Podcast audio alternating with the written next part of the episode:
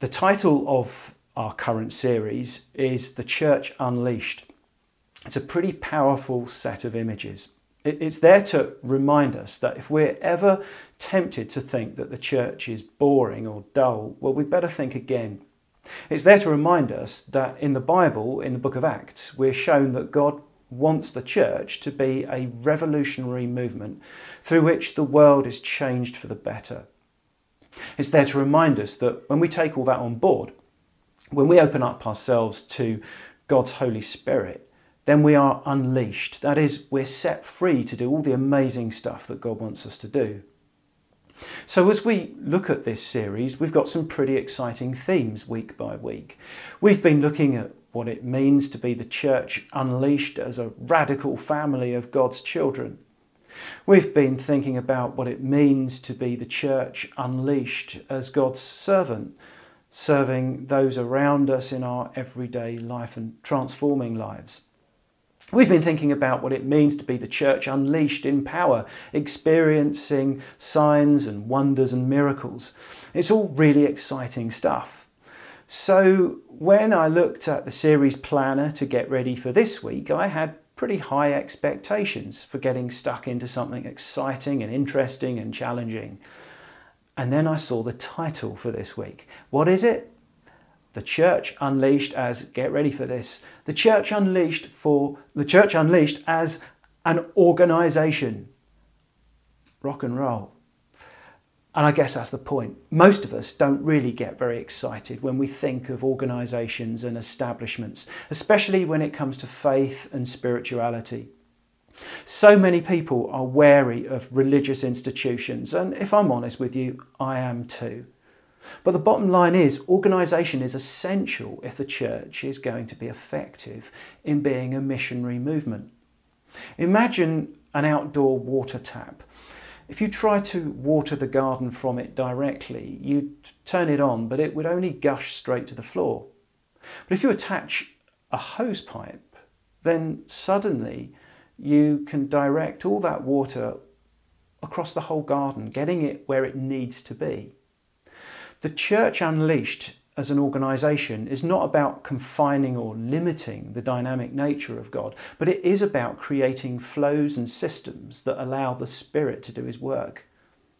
Now, today's Bible reading, which we'll turn to in just a moment, is from Acts chapter 10. In this chapter, we see something of a turning point in the early st- stages of the church being set up as an organisation. To understand the importance of what's going on here, we have to remember that the church was born from the Jewish faith. Most of the early followers were Jewish and they were still following many of the laws found in the Old Testament.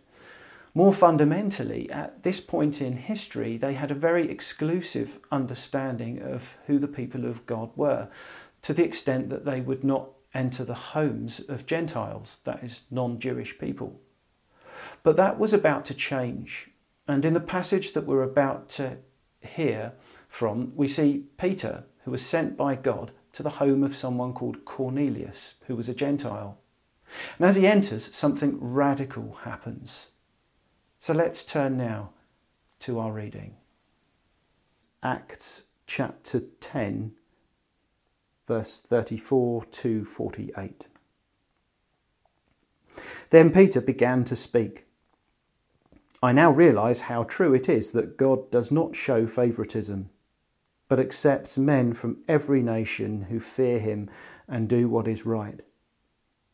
You know the message God sent to the people of Israel, telling the good news of peace through Jesus Christ, who is Lord of all.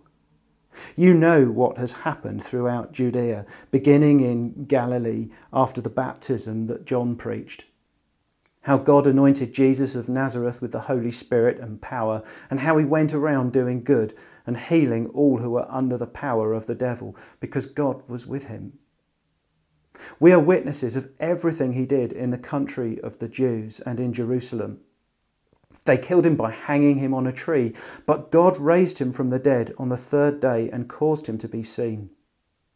He was not seen by all the people but by witnesses whom God had already chosen, by us who ate and drank with him after he rose from the dead. He commanded us to preach to the people and to testify that He is the one whom God appointed as judge of the living and the dead. All the prophets testify about Him that everyone who believes in Him receives forgiveness of sins through His name. While Peter was still speaking these words, the Holy Spirit came on all who heard the message. The circumcised believers who had come with Peter were astonished that the gift of the Holy Spirit had been poured out even on the Gentiles, for they heard them speaking in tongues and praising God. Then Peter said, Can anyone keep these people from being baptized with water? They have received the Holy Spirit just as we have. So he ordered that they be baptized in the name of Jesus Christ. Then they asked Peter to stay with them for a few days. Living in a 21st century liberal Western society, it's easy for us to miss the importance of what happens in this story. Peter and his contemporaries would have grown up steeped in the tradition that their own people had a unique covenant relationship with God. That's the story of what we refer to as the Old Testament. But Peter was there when Jesus, having risen from the dead, told his disciples to go and take the good news to all nations. And here we see that in action in the book of Acts as, as God's Spirit pours out among Gentile people. And so Peter tells them to go on and baptize them traditions are overturned and new structures come into being because God is breaking through boundaries and doing a new thing. And that's what it means to be the church unleashed as an organisation. To be set free, to be ordered in a new and different way in response to what God is doing. And remember this the church is no ordinary organisation. This point is well made by the evangelist J. John. J. John is a Church of England minister. He describes how, over the years, he's found that people tend to turn off when he tells them what he does for a living. So one day he decided to try a different approach.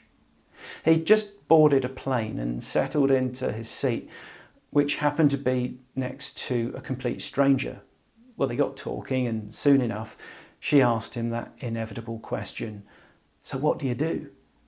This was his answer well, he said, I work for a global enterprise. She said, Do you? He said, Yes, I do.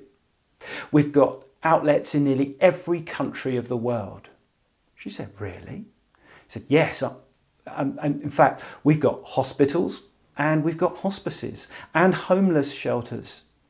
We do marriage work, we've got orphanages, we've got feeding programs, educational programs, we do all sorts of justice and reconciliation work. Basically, we look after people from birth right the way through to death, and we deal in the area of behavioural alteration. She went, Wow! And it was so loud, loads of people turned around and looked at us. She said, What's the name of your organisation? I said, I said, It's called the church. Have you not heard of it? That, my friends, is our organisation. It's not just some collar wearing brigade, it's all of us as Christians. And it's not an organisation that you just sign up to and hang around as some kind of spectator. If you're in it, you've got an active part to play. So let me tell you one last story. As a young man, Philip was kidnapped and held hostage in Greece and there he remained for several years. During this time, he received a military education. Then he returned to his homeland, which had conceded many defeats and had lost much land. Within five years, though, he'd become king of that land. So Philip II desperately needed his army to stand firm. He's remembered for two major innovations. The first is the design of a very long spear. The second is the redevelopment of a rectangular military formation used by ancient armies known as a phalanx.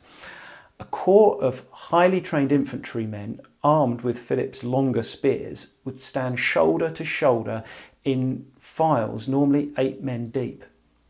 As long as they stood side by side and did not break rank, they were virtually invincible, and they struck fear into the hearts of their enemies. Using this tactic, Philip united the city states of Greece and in 356 BC conquered the city named after him, the city of Philippi. Several centuries later, one of the first churches was founded in that city, and not long after, St. Paul wrote a letter to that church, the letter known as Philippians, that became part of the New Testament. And in the 27th verse of the opening chapter of Philippians, Paul urges the church in that place to organize themselves so that they are, and I quote, standing firm in one spirit, striving side by side with one mind for the faith of the gospel. You know, that's what it is to be the church unleashed as an organization, to be side by side, shoulder to shoulder. Will you stand with us?